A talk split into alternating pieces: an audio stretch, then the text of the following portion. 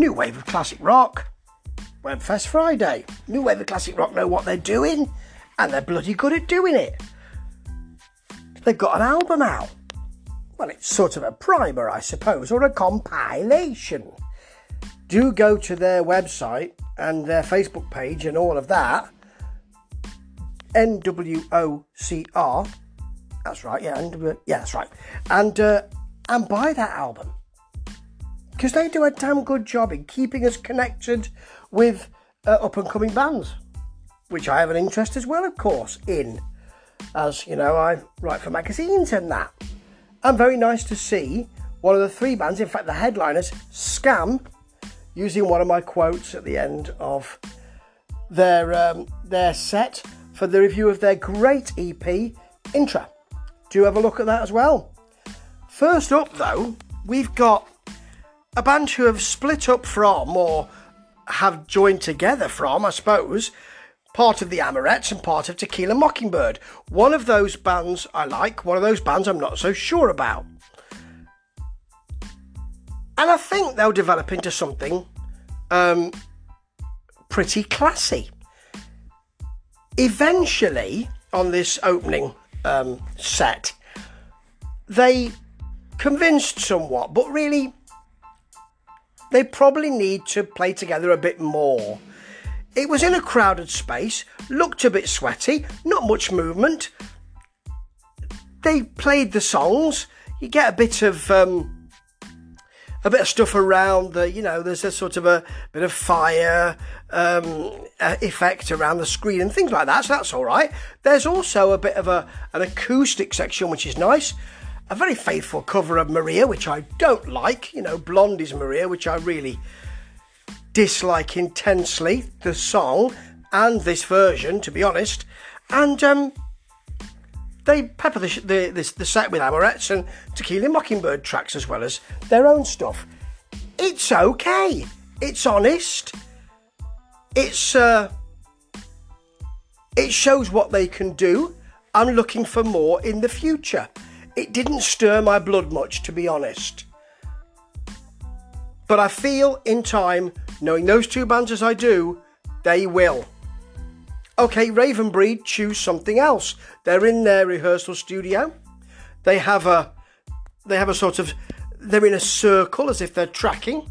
Their sunglasses worn in a place that's not really necessary. There's it's a rehearsal room after all, but it's rockstar sass, isn't it? And what they choose to do is to play through their new EP, Heroes. Uh, sorry, Echoes, which is a um, a good thing to do. Just shows us, and they tell us that up front, so that's really good.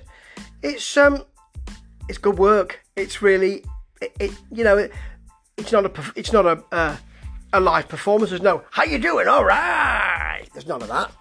There's none of that stuff. You know, there's there's none of these are up. There's none of that kind of stuff going on. But they deliver this music with real passion and real power. Nice, fast pace, pushy feel for echoes.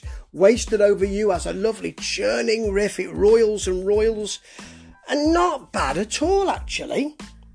A really good, punchy feel. But the headliners are Leicester's Scam, who well, I mean, they're on the cusp of something, aren't they? You know, for, for a band who said, "Oh, sod it, we'll do a, a concept album," and then people said, "That's that's brilliant," and it's and for it to be so successful for them is something special. And that's because they're great.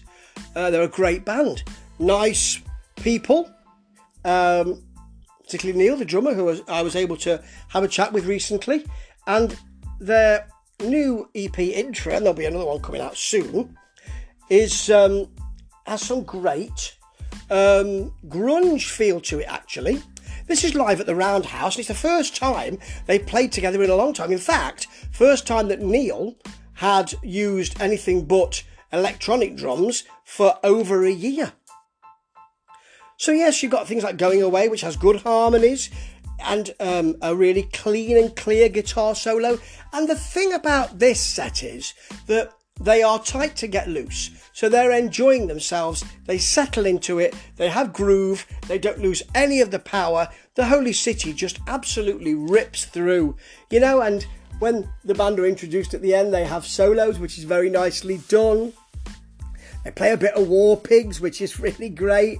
And um, they really have a good time with this. They're a, a, a chirpy bunch of guys um, who are really enjoying playing live again. And that feeling is palpable. And it's the only set really here that is. Uh, that feeling is palpable. It's really great to see.